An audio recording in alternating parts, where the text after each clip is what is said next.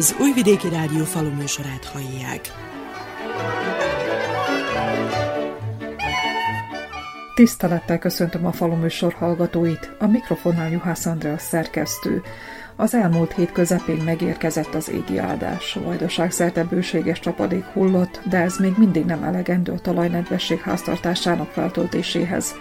A szakemberek becslése szerint legalább 100 liternyi esőre van még szükség ahhoz, hogy megfelelő legyen a helyzet, és hogy a fejlődésnek indult növények elegendő vízhez és tápanyaghoz jussanak. Annak ellenére, hogy május elsője van, és a gazdatársadalom is egy-két napra pihenőre vonult, a termeléssel kapcsolatos gondolatokat nem lehet mellőzni. Pajdó Zsuzsanna, a Pionír vetőmagtermesztő vállalat igazgatója részletezi a vetési körülményeket. Lassan rájövünk, hogy nem lehet könyvből vetni, szóval akkor vetünk, amikor az idő, főleg a hőmérséklet megengedi, a vetési dátumot kitoltuk, április 11-én kezdtük, nem pedig március végén, április elején. Kevesebb területen dolgoznánk, akkor még később kezdtük volna, gondolok itt a szója és a makukorica vetésére.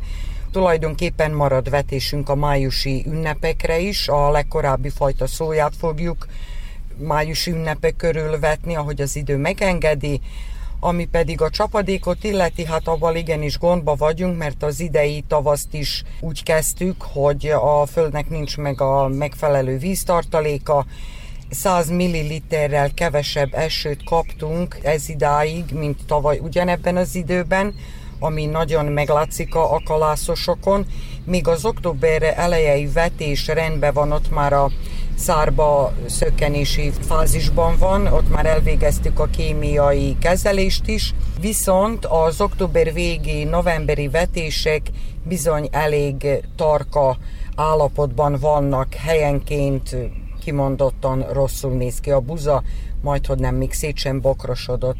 Megengedhetem azt a gondolatot, hogy nem lesz olyan rekordtermésünk, mint tavaly, ahogy volt.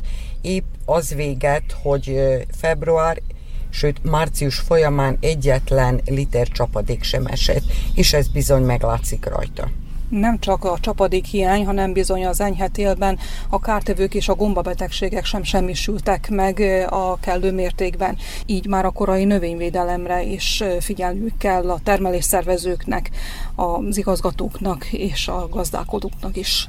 A rákcsálókkal nem volt nagy problémánk, természetesen minden alkalommal tél vége felé átjárjuk a, a kalászosokat. Sokkal kevesebb aktív lyuk volt, a, mint, mint mondjuk az előző években, de föltételezem, hogy ennek köze van az, hogy voltak ködös napok, állítólag azok elég rosszul hatnak ki a rákcsálókra, vagy egyszerűen elmigráltak másfelé, ami meg a kémiai kezelést illeti, mivel magtermesztésről van szó, függetlenül, hogy van-e kilátásban betegség, nincs, már pedig mindig van, mert mindig jön valami új rossz dolog. Rendszeresen elvégezzük a gyomok ellen, a betegségek ellen, bogarak és a, a növekedés szabályzóval, ezt így mixbe, mivel hát nem lehet mindig, ha külön-külön csinálnánk, az bizony drága lenne, túl sok gázolást is igényelne, sok munkaórát, üzemanyagot, így pedig kivárjuk a, a kellő időt, amikor ezt a négy anyagot egyszerre bírjuk kivizni a, a földre lévén, hogy magtermesztésről van szó, az öntözés az szerepet játszik-e a termesztésben? Igen, ha bár mondjuk láttam, hogy sokan a buzát is öntözték, mi ezt nem csináltuk, egyrészt gazdasági okokból, másik az, hogy itt ezeken a területeken elég magasan van a talajvíz. Mindig úgy vártuk, hogy no majd esik, majd esik, minden esetre nem. A locsolást azt főleg a makukoricára és a szójára tartalékoljuk.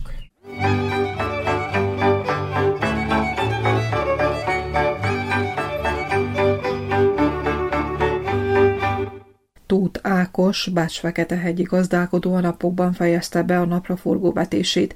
Hét haszonnövényt iktatott a vetésszerkezetbe, de az időjárási körülmények nem kedveznek a cukorrépának se. Mint mondja, a munka ünnepén csöndes a gazdaság. Május 1 azt próbáljuk úgy beállítani, hogy ünnepnap legyen. Én gondolom, hogy ebbe az elmúlt másfél hónapban elég jó rádolgoztunk, úgyhogy azt az egy-két napot megpróbáljuk magunknak ünnepé tenni. Mennyire sikerült tartani az optimális vetési határidőket? Az optimális vetési határidőket eléggé sikerült betartani, avval a változatossággal, hogy a, a kukorica vetésével kezdtük az idején a, a vetést, utána folytattuk a szójával és a, a napraforgóval fejeztük. Mondhatom, hogy több éves tapasztalat úgy mutatta, hogy, hogy a kukorica, ezek a az újabb fajták, külföldi fajták, ezek bírják a hidegebb földet is. A gyökérzet fejlődik, de a felszínre pedig nem jön ezek a fagyok előtt. Mert volt rá példa már például, hogy a napraforgó kibújt és, és elvitte a fagy. Vagy a szója benne maradt a földbe, és ment a mag. Mennyire voltak kedvezőek a feltételek a munkához? Nem mondhatom, hogy kedvezőek voltak, mivel januárba se kaptunk szinte egy milliméter csapadékot se. Február 5-e, 6-án hozzáfogtunk a téli szántásunknak a lezárásához. Már akkor mondhatom, hogy porolt, és a répavetés kezdett tét, mikor megkezdtük, akkor se volt még csapadék, úgyhogy a répát azt próbáltuk először, hogy nedves földbe tegyük. 6-7 centin találtunk nedvességet, úgyhogy utána úgy döntöttünk, hogy feljebb emeljük a gépet és menjen arra az optimális vetési mélységre, amit rendes években is szoktunk használni vagy tartani, arra a két és fél három centire is, hogyha megázik, majd akkor ki fog kelni. És most milyen állapotban van a cukorrépa? Nagyon aránytalan, a kelés is, meg a fejlődés is. A bogárról, barkóról arról sikerült mondhatom egy permetezéssel idáig kivédeni, de nem úgy fejlődik, mint az elmúlt években. Erre az időre már szokta a második pár levelet is kifejleszteni, de a jelen pillanatnyi helyzet az még azt mutassa, hogy mondhatom, hogy még az első pár levél se fejlődött ki teljesen. A hideg játszott itt legjobban közre. Ilyen évre nem emlékszem, hogy hogy ennyire változékony időjárás volt, hogy egyik nap mondhatom, hogy rövidújóba szaladgáltunk, 20 fok, 25 fok, másnap reggelre meg már meg volt deresedve a, a föld teteje, mert, mert fagy, mínusz egy-kettő.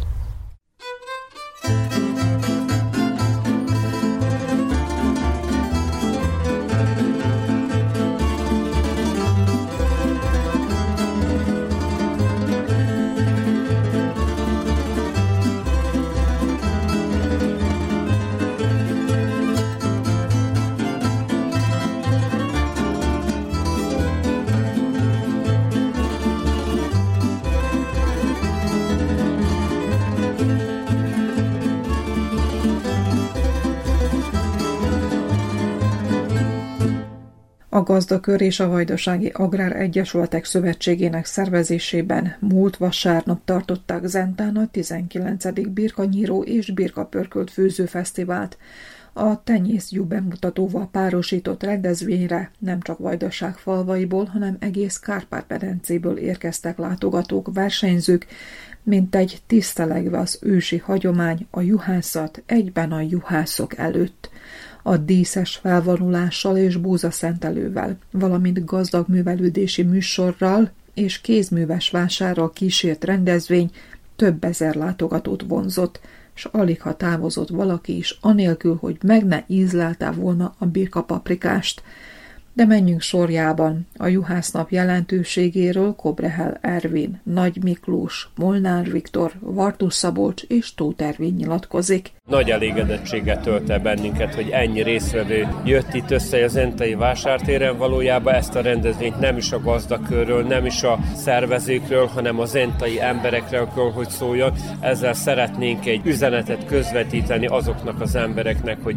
igenis, hogy mekkora gondokkal, bajokkal küzd a jószágtenyésztés, főleg a birkatartás itt a környékünkön, és számos rendezvény mellett a, a buzaszentölő szertartást is próbáltuk beiktatni. Aki ebben a világban nőtt fel, vagy, vagy ebbe éli az életét, az tudhatja, hogy itt a parasztembernek a hit az az egyik alapköve az egész gazdálkodásnak, mert mivel ugyanúgy a mindenható az könyörögtünk azért, hogy esőt adjon nekünk, vagy zöldlegelőt, ugyanúgy most az állattartókat vagy a növénytermesztőket, hogyha nézzük, 19 éven keresztül azért küzdöttünk, hogy minden évben egy kicsivel többet tudjunk a, a vendégeinknek nyújtani.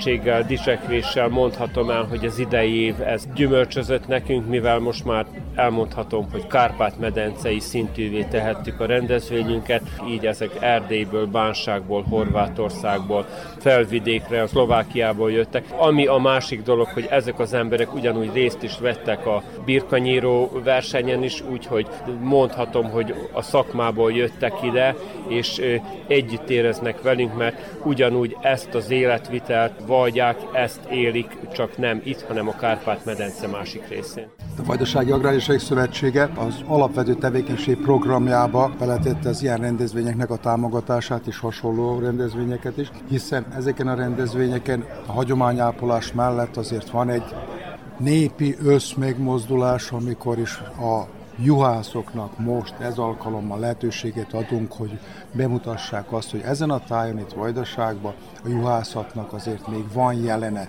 Tehát még léteznek a juhászok, léteznek még a nyájak, a virkák, tehát foglalkoznak az emberek a juhtenyésztéssel. És hogy elnézzük az elmúlt időszakban, az összes többi nagy testű állatnál mindre azt mondják, a sertésnél is és a szarvasmarhánál is, hogy csökken az állománya.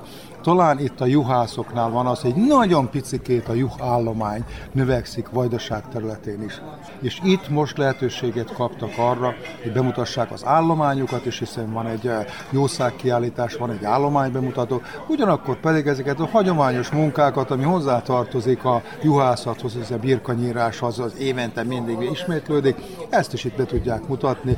Ugyanakkor pedig természetesen ide tartozik egy birkapörkölt főző verseny is, ehhez tartoznak még a különböző más italok, étkek is, amit ezzel együtt szolgálnak a mai napon. Nagyon is fontos, hogy a vidékünk, a vajdaság, az Alföld hagyományait őrizzük, és továbbadjuk a következő generációknak. Fel vannak vonultatva a legfontosabb tájunkon jelenleg tenyésztett lyukfajták, mindemellett persze egy kis fűszerezésként birkanyíró verseny is. Én úgy gondolom, hogy ez a fesztivál az, amit itt a lakosság szeret, tisztel, a gasztronómiai élvezetek is, az egy szegmense a birkapörköltnek a készítése és fogyasztása. Elmondható, hogy az utóbbi években komoly szubvenciót vezetett be a minisztérium a minőségi tenyész állatokra és az eladott bárányokra is, így enyhe, de folyamatos juhállomány növelkedés tapasztalható úgy a Vajdaságban, mint egész Szerbiában, és ez örömteljes a többi állatfajhoz képest, ahol sajnos folyamatos csökkenés tapasztalható.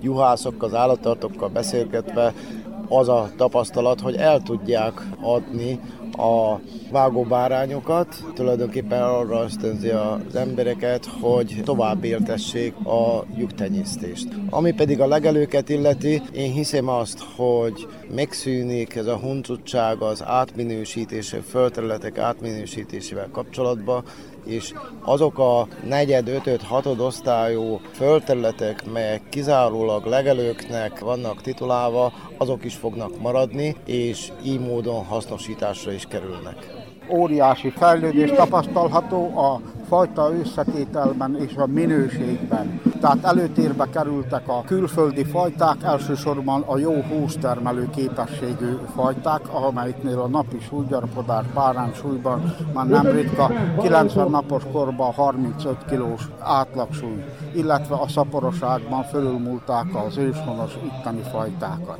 Hús típusú fajták közül elsősorban a Württembergi merino, amely kombinált is, akkor az Ile-de-France hús merino, merino, valamint német fehérfejű húsmerino, utána a szafolk, valamint jönnek az őshonos fajták, úgy, mint a csókai cigája, valamint a cigájának egy sárga fejű változata, valamint a rackákból a sárga és a fekete változat. Amit nagyon hiányolunk az, hogy már hazai merinót nem tudtunk találni, tehát olyan tenyészetünk nincsen már. Mi a fajtákat illeti, az szerintem itt körülbelül, ami itt a vajdasági rónaságon megtalálható, az mind jelen van. Megvannak itt az őshonosok is, meg a mai úgymond komerciális birkák, vagyis törzskönyvvel rendelkező faj állományok, és itt az egyik szebb, mint a másik, tehát a gazdák, a juhászok kiválasztották talán a tenyészetből a legszebbet, és azt most bemutatják, hát ha lesz követőjük, aki esetleg kedvet kap a mai szép állású állatoknak a továbbtartásáról.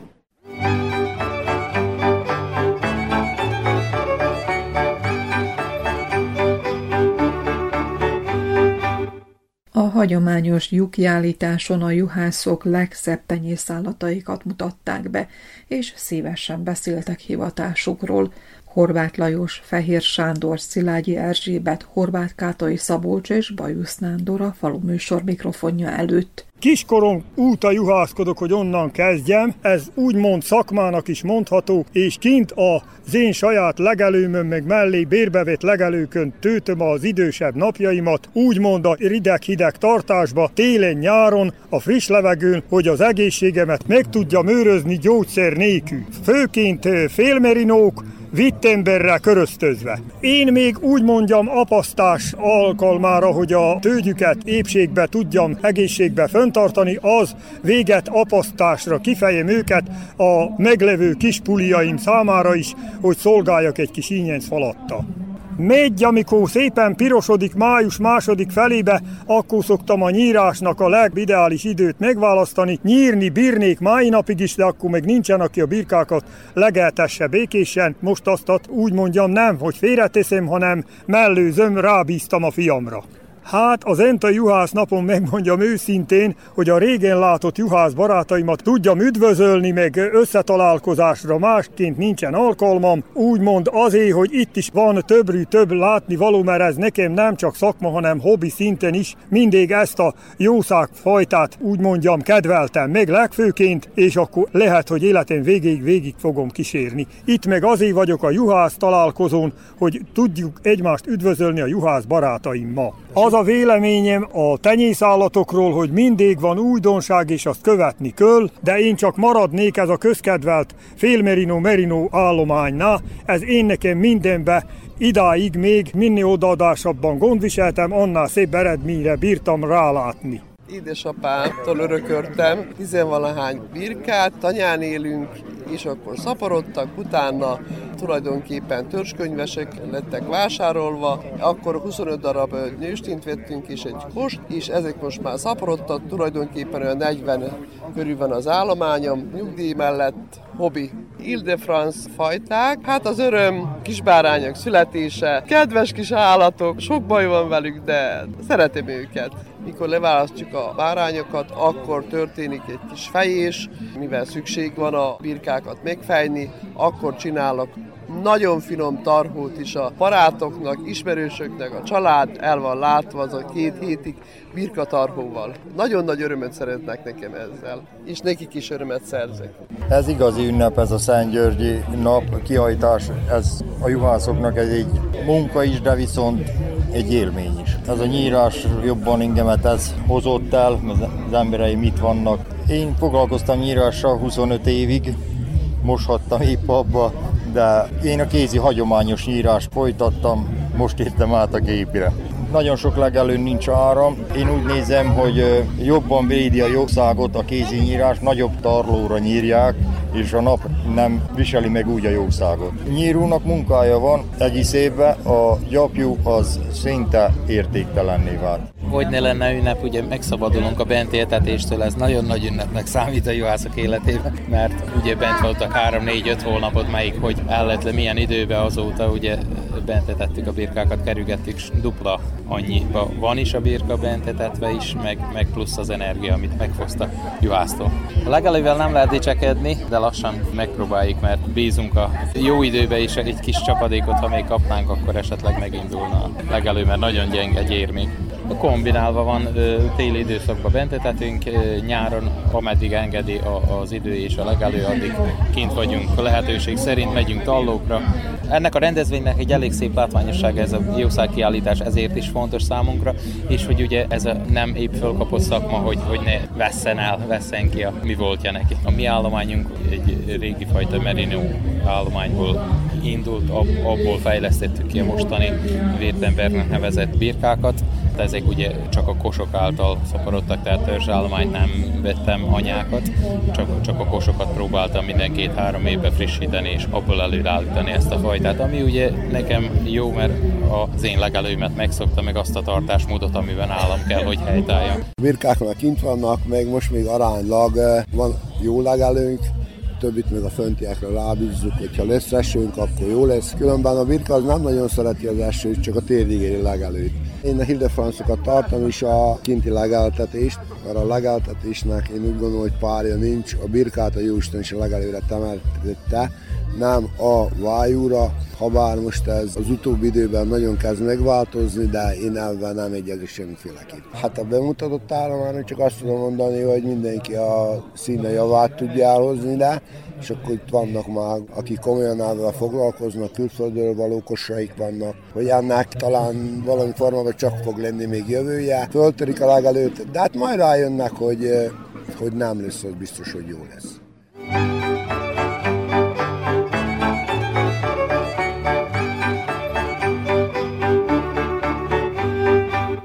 A juhászok közös jellemvonása, bármely vidékről érkeztek a zentai pásztornapra, az állatok tisztelete és a hivatás szeretet köti össze. Szász Jenő Alpár és Andor Attila Székelyföldről érkezett a zentai rendezvényre. Van legelőink, kicsit sovány, de viszont nagyon jó vízünk van. Árnyékos helyek. Ez a juhoknak megfelelő. Hát a, a virka az igazából az apró növésű füvet szereti. A jó víz, ez a, ez a kulcsszó benne, de viszont az apró növésű oldalas legelőket szereti. Hát ez a rideg extenzív tartás. Télen egy a négy hónapot az bent vannak, kapják a, a szénát, szalmát, gabonát mindenképp, mert nálunk télen nagy hidegek vannak, nagy havak, mínusz 20 fokok, méteres havak, ez csak bent lehet tartani őket. Tavasszal pedig Szentgyő napja van a kihajtás, onnantól egészen december közepéig kint vannak a legelőn. Egy két hét, amíg átszoktatjuk őket, tavasszal is, ősszel is. Tavasszal két hétig kiengedjük, de még adjuk a gabonát, adjuk a, a szénát, hogy a gyomruk tudjon ráállni, a baktériumokat tudják visszacsökkenteni, össze pedig ugyanígy szoktassuk hozzá a száraz takarmányhoz, hogy a baktériumokat tudják felszaporítani. Hát a gyapjúval most nincs értéke, nem veszik, mi még felhasználjuk a, az istáló szigetelésére, úgyhogy pár éve, négy-öt éve, hogy nem veszik, nincs értéke, de még fel tudjuk használni. Aztán reméljük, hogy lesz valami vele, valahova csak fel tudjuk használni. A tej, arra van kereslet. Azt lehet értékesíteni tejül, megveszi a, a tejgyár, de viszont fejünk egy olyan két-háromszáz darab anyajót, megcsináljuk sajtnak, van nálunk ez a telemea, a fehér sajt, úgy lehet, úgy, úgy hívják itt, plusz ordát főzünk. És azt a piacon értékesítsük. Amellett csinálunk ezt a túrót, ezt a burdufot. A 300 birkából kényelmesen, nyugodtan, kevés erőfeszítéssel meg lehet élni. A nyájnál volt szamarunk, járt a jókkal, nagyon jó, érzi a vadat, a veszélyt, figyelmeztet, amellett pedig eh, vízhordásra is használtuk. A vízhordás volt a, a legfőbb eh, dolga, tevékenysége, de most már elértük azt, hogy eh, a vizet megoldottuk, most már hordjuk autóval, amikor olyan helyen van az esztenánk, oda be van vezetve a víz, úgyhogy most már igazából nincs szükség rá. Én ott születtem a jók mellett. Édesapámnak a jók két fiasztok, ősszel tavasszal. November 9-én lett 70 darab bárány este. És attól iskolában, amikor jártam, bátyám, meg apám testvéreig, juhászkodtak, vakációba mentem Ösztenára. Nyári hónapban kaptam három bára. Az most olyan 10 éve megint van. 14 darab van most. Család szükségére nincsenek Esztenán. Környékön nálunk ott van még három gazda, de azoknak sok van. Nálunk a főágazat csak a lyuk. Az a baj, hogy mi ahol lakunk, szegény a főt, sovány. Hideg van, nem érik be a kukorica. Vagy a medve, vagy nem is teremnek. Egy hektáron olyan 3000 kilóval lehet számolni a búzát. Jó esetben. Gazdaságosabb, hogyha megveszem. De viszont cénát, sarjút, takormányt, lucérnát még nagyon jó minőséget csinálunk. Foglalkozunk az állattal. Csak annyi, hogy mi állatjuk az állatot, és abból megveszik a gabonát, úgyhogy így a leggazdaságosabb.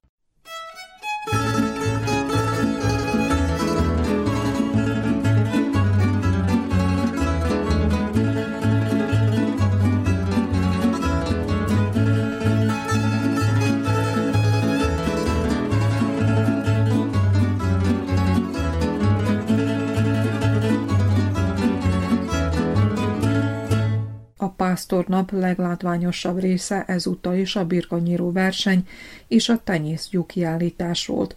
A tenyésztői nagydíjat Lőrinc Károly érdemelte ki. A hagyományos nyírásban Branislav Zubrevski volt a legjobb, míg gépi nyírásban Csaba és Zsolt ezúttal sem talált legyőzőre. Balasa Rudolf, a nyíróverseny főbírája így értékeli a nyírók munkáját. Hogy miért fontos nyírni a birkát? Hát azért jön a meleg, ugye? Az olyan, mint az ember nyáron nagy kabátban lenne, hát csak leveti a nagy kabátot. Na most a birka is szereti, hogy a levetik róla az ő nagy kabátját, tehát ezért meg kell nyírni.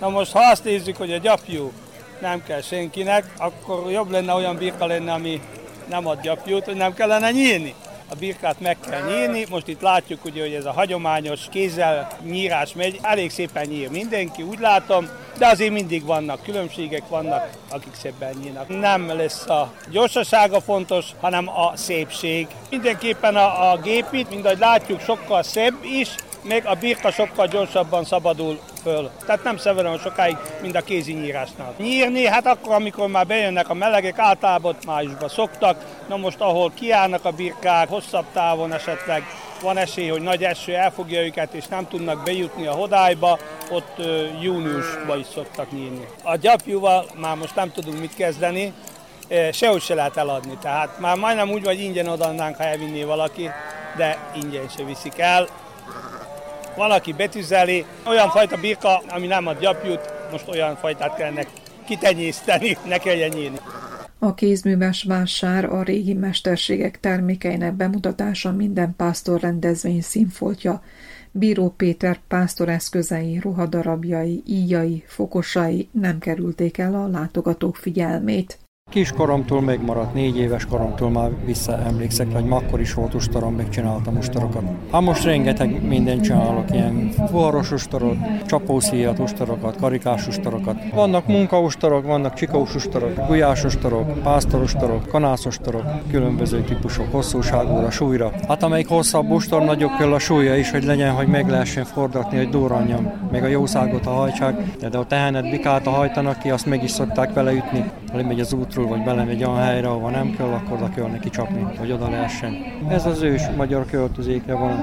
Van a csizma, ami egy honfoglaláskori csizma, kaftán, ing, csüveg, meg veretesöv, fegyveröv, van rajta egy kés, tarsoly, meg fegyvertartó. Ha még ma, hogy a szitjáknak milyen süveg volt, a mongoloknak, a hunoknak, magyaroknak, honfoglaláskori süvegek.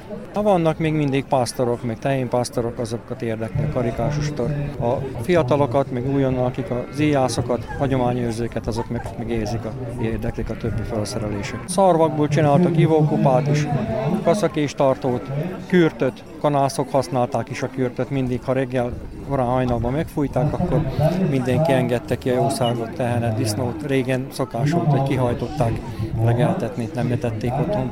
Ott egy kanász, és akkor kiment a legelőroszt, legeltette. Kevés az, aki arra vette, hogy használja is. Emlék neki, mert régen az apja vagy öregapja, dédöregapja használt, akkor ő is vesz egyet, és fölteszi a falra, hogy dísz. Bár a pásztornapon a juhok álltak az érdeklődés gyújtópontjában, a mezőgazdasági gépek is sok gazdát vonzottak. Gulyás Szabolcs, az Adai Szatex gépgyártó cég tulajdonos vezetője szerint a juhászat és a mezőgazdasági gépek szoros kapcsolatban állnak. Hát ez egy régi történet, ugye első alkalommal is itt voltunk. Nagyon sok emberrel tudunk találkozni, beszélgetni, meg ez a pandémia miatt ugye már régóta nem találkoztunk, és most egy kis szlováki, felvidéki barátság ismét úgymond egy kis frissítésre került. Van ugye érdeklődés is, meg kérdés is, jó, most itt egy kicsit el vannak szaladva ezek az árak, de viszont ugye, hogy a vasár is, ugye a terményárak is felmentek, én azt mondom, hogy ez még per pillanat elfogadható. Ide hoztunk egy Grubert, ugye, amit itt az évek folyamán felfuttattunk. Most is volt rá érdeklődés, 70 lótól egész a 240 lóas traktorig, ez egy már egy 4,5 méteres vontatott állapotú, remélem, hogy révre is ér a dolog.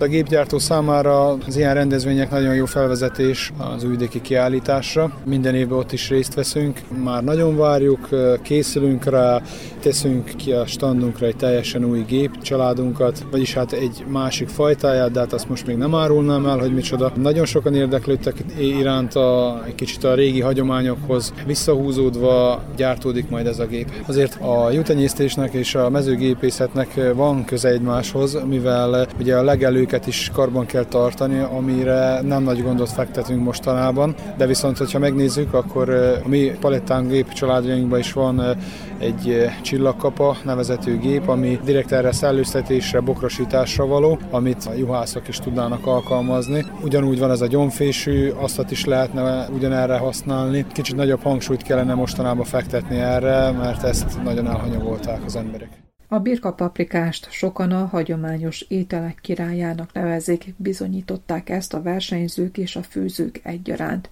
Fejős Erzsébet árulta el az ínyencfalat készítésének nyílt titkát.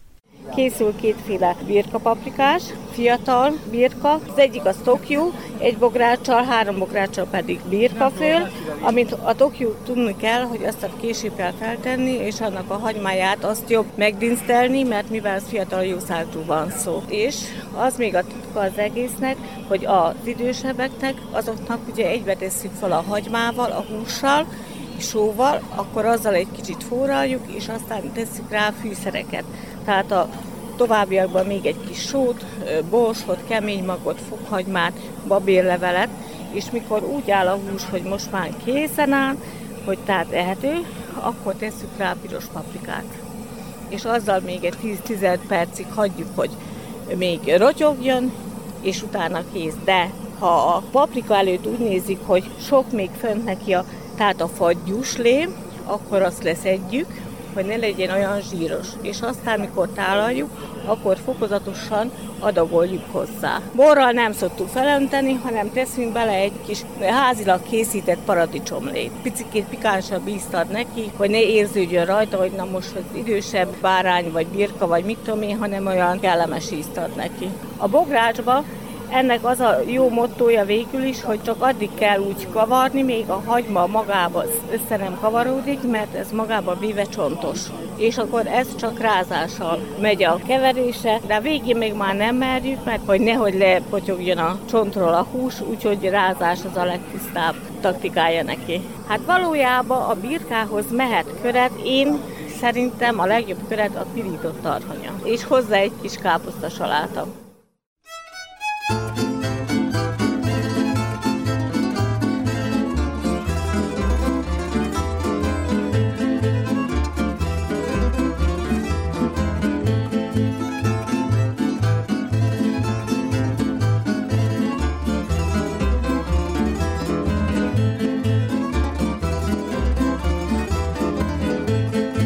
Műsorunkban még egy rendezvényről beszámolunk, mégpedig az április 22-én és 23-án Budapesten a Vajda Hunyadbárban megrendezett orhidea és bromélia kiállításról, a rendezvényt több évtizede a Magyar Orchidea Társaság szervezi, és célkitűzése a virágok népszerűsítése, mondta Bari Zsuzsa elnök helyettes. Az a varázsuk szerintem, hogy rengetegféle van a világon, tehát alapfaj, úgy, ahogy a természetben nő, több mint 30 ezer fajta van, és aztán jönnek a kertészetek, akik keresztezik ezeket a növényeket, és több mint százezer hibrid van ma már a virágon. Amit még nagyon szeretnek az emberek, meg mi is nagyon szeretünk, hogy sokáig virágoznak. Tehát ha veszünk egy csokor rózsát, az egy hét után elvirágzik, viszont egy orhidea, pláne hogyha jót választunk, akkor hetekig, sőt hónapokig is virágozhat. az utóbbi időben divatba jöttek a különböző nemesített félék is. Igen, igen, igen, nagyon sok, és a kertészetek ráálltak, tehát viszonylag kevés iratos orhidea van, most próbálnak iratosakat nemesíteni főleg a nagyon közkedvelt lepkeorhideákat, Phalaenopsis próbálnak, hogy ne csak egyszínű fehér vagy egyszínű rózsaszín, hanem círmos legyen, pöttyös legyen, sárga háttéren, mintha megfröcskölték volna, tehát hogy mindenféle változatot előállítsanak. Attól eltekintve, hogy világszerte népszerű növényről van szó, mégis van-e valamilyen trend, egy ilyen fölemelkedő, esetleg hullámzó trend? Nagyon sokan gyűjtenek. Az a tapasztalatunk, amióta annyira az internet elterjedt a világon, hogy sokkal könnyebb orhideához jutni, tehát rendelni, és nem csak itthon a kertészetekbe vagy virágboltban vásárolni. Tehát a trend inkább azt mondom, hogy a, a különlegesebb orhideák fele hajlik. Ugye a boltban nagyon sokan, a kisboltokban már lehet lepke orhidát venni, hogy legyen az asztalon vagy a szekrény sarkán egy virág mindig, de aki igazán gyűjt, vagy nyalánkságokat keres, az már a különlegességeket választja. Mi a célkitűzése a Magyar Orhidea Társaságnak? Igazándiból egyrészt az orhideák megismertetése szeretete, másrészt egy közösségformáló csoport vagyunk, most több mint 300 tagunk van, ezt a kiállítást is mi magunk rendeztük, tehát nem professzionál. Volt egy kis segítségünk virágkötőkből, de a saját tagjaink növényei állítjuk ki, illetve a másik az, hogy amikor nincs járvány, mi magunk szervezünk buszos kirándulásokat, és megyünk orhida kertészetekbe, Németországban, Ausztriában voltunk, Franciaországban, Lengyelországban, Csehországban, tehát Szlovéniában, tehát mi is járunk, és a, a közösségi összetartást erősítjük. Itt most rengeteg látogatót látunk, Igen. ez felemelő érzés önök Igen. számára? Igen, örülünk, hogy nem dolgoztunk hiába, és azt, amit mi otthon nevelgetünk, pátyolgatunk, hiszen ezek a mi növényeink, ezt mások is megcsodálhatják. Tehát ez nekünk jó érzés. A kiállításon számos különleges kompozíciót rendeztek be, amelyek akár ünnepi alkalmakra is elkészülhetnének. Kökény Tímea és Urbán Törteli Barbara Kecskemétről érkezett. Hobbiuknak tekintik az orhidea termesztést. Körülbelül hat éve kezdtem el ezzel foglalkozni. Olyasfajta tevékenységet kerestem, ami szép, meg egy kicsit kikapcsol, és akkor így, így. Előtte már tartottam lepkeorhideákat, és akkor utána már egyre inkább a fajok felé fordult az érdeklődésem, és akkor így alakult ki ez a hobbi. Miben különböznek az új hibridek fajok a régebbi fajtáktól? Tartásuk alapvetően azért más, illetve kicsit nehezebb talán a virágoztatásuk, viszont sokkal szebbek, meg nagyobb kihívást jelent a tartásuk is, meg a virágoztatásuk is.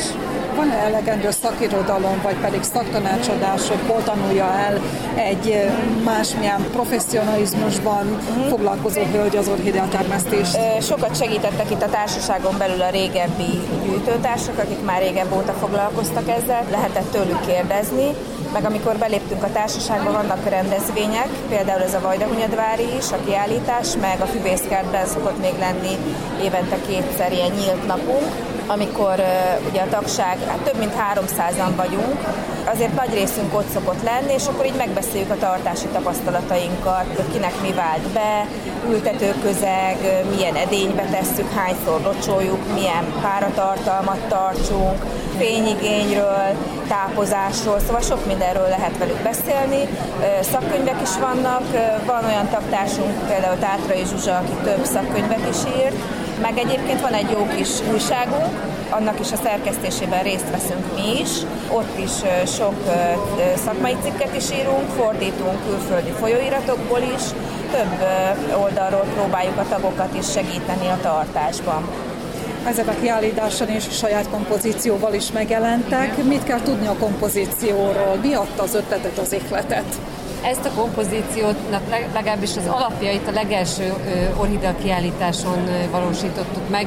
Úgymond nekünk az volt a szívünk csücske, és ezt a vonalat vittük most tovább, ami látható is. Azokat az elemeket használtuk föl, egy régi ablakot csináltunk, az volt ugye az a fő eleme a, standunknak, egy ilyen terasz részt alakítottunk ki, amit ugye ilyen régi ismerősöktől hoztunk, tehát egy régi kis lovacskát lehet látni, kovácsolt korlát, székek, asztalok, és akkor ezeket használtuk fel, és igazából teljesen a mi növényeinket raktuk, helyeztük el ebben a kiállítási standon.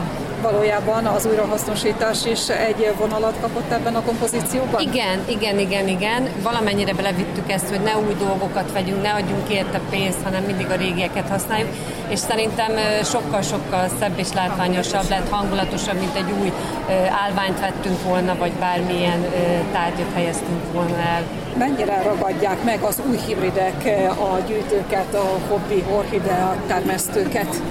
Ahogy most áruljuk a növényeket, azt tapasztaljuk, hogy sokan a, ezeket a úgymond hibridek, hibrid falákat, falenotszokat keresik, amelyeknek a tartása könnyebb de ezekben a kertészetekben, hogy itt megismerkedtünk velük is, sokkal-sokkal több primer hibrideket találunk, és már most a vásárlók is egyébként keresik, érdeklődnek. Valószínű, hogy ezek a rendezvények miatt is igazából. Én azt látom, hogy egyre többen most már ezeket vásárolják, érdeklődnek és vásárolják. Jók ezek, ezek miatt, hogy így meg tudják ismerni szerintem. Mi meg segítünk nekik, hogyha kérdeznek, de csak a úgymond nagy kereskedelembe ezeket a commerce növényeket vásárolják A meg. kiállításon sokszor megnézhetik ezeket a növényeket, mert ugye mi ezeket tartjuk otthon a növényházban. Ha éppen a kiállítás időtartama alatt virágzik, akkor kihozzuk, ott meg tudják nézni, és sokan jönnek már úgy, hogy konkrétan azt a növényt keresik, hogy azt szeretnék megvenni, amit mondjuk fönt láttak valamelyik kiállítónál. Én azt is tapasztalom, hogy a vásárlók egy része az kezd az, az igényesebb fajok, vagy esetleg a, az igényesebb hibridek felé fordulni.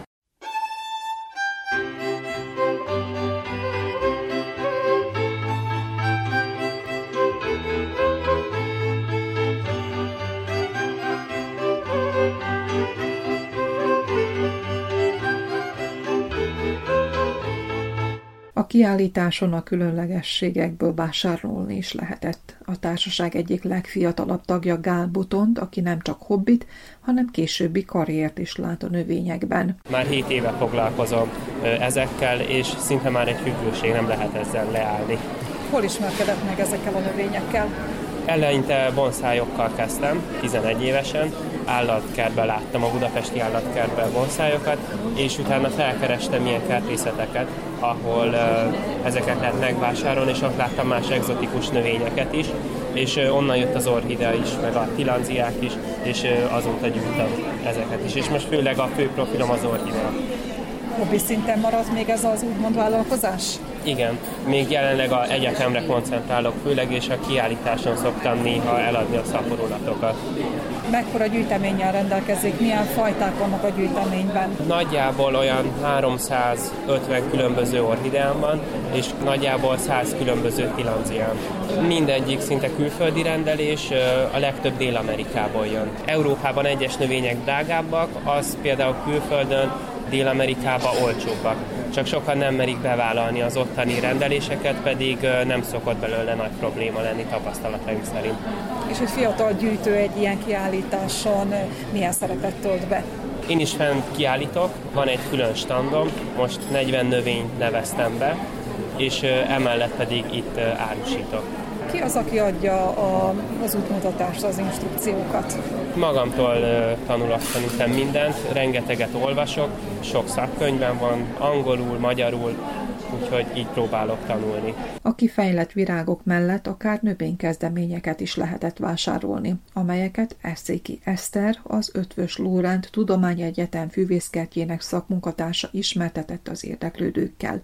Mint mondta, számos kísérlet folyik a szaporítás területén. A lényege az, hogy az orhideáknak olyan a magja, mintha ránézünk, mint a por. Tehát nincs benne tápszövet, mint mondjuk egy zapszembe vagy egy babszembe, és úgy tud növekedésnek indulni, hogy az anyanövény természetben nő. Az anyanövény környezetében úgynevezett szimbionta gombák vannak, ez befertőzi lényegében a magot, akkor a mag a nedvességet felveszi, a szétszóródó mag, a szél nagyon könnyen terjeszti, megduzzad a mag, felreped a magé, és egy kicsi gömböcske keletkezik, ami ezekkel a bombákkal kapcsolatban lép, és akkor megállapították, hogy elsősorban egyszerű cukrokat ad az úgynevezett protokollnak át, ennek a bizonyos kezdeménynek, és akkor elkezdődik egy fejlődés, és hajtást, meg gyökeret képes fejleszteni.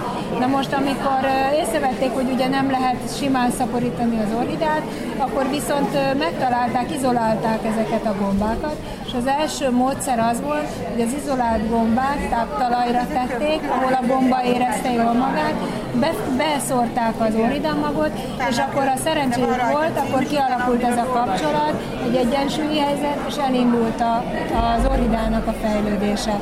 Viszont ez a gombaizoláció, ez elég problémás, és azt mondták, hogy ha van ez a bizonyos táptalaj, és ebbe beletennénk azokat az anyagokat, amit a gomba ad át, akkor tudnánk nem a szimbiotikusan, hanem a szimbiotikusan nevelni. És ez volt egy nagy erőlelépés, ez egy amerikai kutató Knudson nevéhez fűződik, és akkor így először magról, aztán később szövettenyésztéssel így indult meg a, az orhidea szaporítás.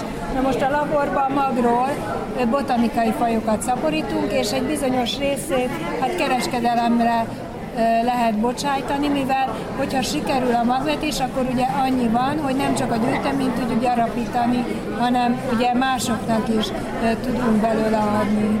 Annak ellenére, hogy a budapesti kiállításon az orhidáké volt a főszerep, más jellegű növényekkel is találkozhatott a látogatóközönség. Pap Sándor bonzai kertész állította ki a látványos darabokat. 15 éve a mozaik népszerűsége nagyon emelkedik, és egyre több gyűjtő van a fiatalok körében is, idősek körében is. Azt mondhatnám, hogy 15 éves kortól egészen a 60 éves korig nagyon elterjedt, és sokan gyűjtik, és egyre többen kedvelik ezt a hobbit. Pedig igényesnek tűnő növényekről van szó. Abszolút igényes növényekről van szó, de nekem az a véleményem erről, hogy a mai stresszes világban ez egy ilyen kikapcsolódás, és kicsit elengedi magát az ember, amikor növényekkel foglalkozik, és kicsit a természet közelében lehet. Az emberek nagyon-nagyon igénylik a természet kontaktusát. Nyilván egy városban, mint egy Budapesten, egy ilyen kis növényjel is meg lehet oldani azt, hogy egy kicsit természetközeli hangulatba kerüljünk. Ön hol tanulta az ilyenfajta kertészkedést, és mi a specialitása? Én eh, Kós Andrástól tanultam, egy Magyarország egyik bonszájmesterétől, majd ahogy a kertészetbe kerültem, ott tovább képeztem magam, de gyakorlatilag most már 27 éve gyerekként kezdtem ezt a hobbit. Nem specializálnám semmiféleképpen magam, én a növényeket imádom, bármelyikre mutathatunk, találok benne szépséget. A képzés pedig igazából szakkönyvekből, japán szakirodalomból, stb. stb. folyóiratokból. A rendezvényt két nap alatt több ezren látogatták meg. Vajdaságból a Vajdasági Agrár Egyesületek Szövetségének falugazdászai, Balog Anita Északbácskából, Kis Kornélia pedig Tordáról vezetett csoportot. Először is azért, mert egy kikapcsolódás a mindennapokból termelőknek is jár. Az orchidea nagyon sokat kell róla tanulni, és ez egy, egy szakmai rendezvény, ahol ahol a termesztésre, a tartására is lehet sok mindent tanulni. Ezen a kiállításon miket láttok, milyen újdonságokat? Sokféle különleges orhideát láttunk, a papucs orhideától kezdve a dendrobiumokat is láttam újat, illetve a rovarfogó növények is nagyon izgalmasak voltak csoportársak mit mondanak, mennyire ragadta meg őket ezek az újdonságok? Esetleg valamelyik virágkertész az újdonságot be tudja hozni Vajdaságba? Igen, gondolkodnak rajta. Úgy tudom, hogy, hogy folytak már tárgyalások is itt gyorsan, frissen, úgyhogy biztos, hogy lesz jövedelmező az utazás. A koronavírus helyzet miatt eddig nem volt lehetőségünk ilyen kirándulásokat szervezni, ez most nagyon jól jött. Most nőket hoztam, főleg a, a, az asszonyokra koncentráltunk, mivel hogy ez virágkiállítás, és a asszonyoknak szerettem volna ezzel keteskedni, úgyhogy Toldáról és Hetinből jöttek velem termelők. Idáig nagyon tetszik nekik a kiállítás, mi ragadta meg legjobban a figyelmeteket? A legjobban ezek a gyönyörű kompozíciók, a, a különféle orhideák, broméliák, és, és ezeknek az együttes vegyítése. Gyönyörű költemények vannak itt, amik káprázatosak. Mire lehet ihletet meríteni ezekből a kompozíciókból? Akár otthon is, hogy hogy dobjuk fel a, a lakást, a házat, az udvart, mert nagyon jó ötleteket lehet bármire találni, egy rendezvényt, vagy egy, egy, egy, egy kis összejövetelt, hogyan dobjunk fel egy kis virággal, egy kis zölddel.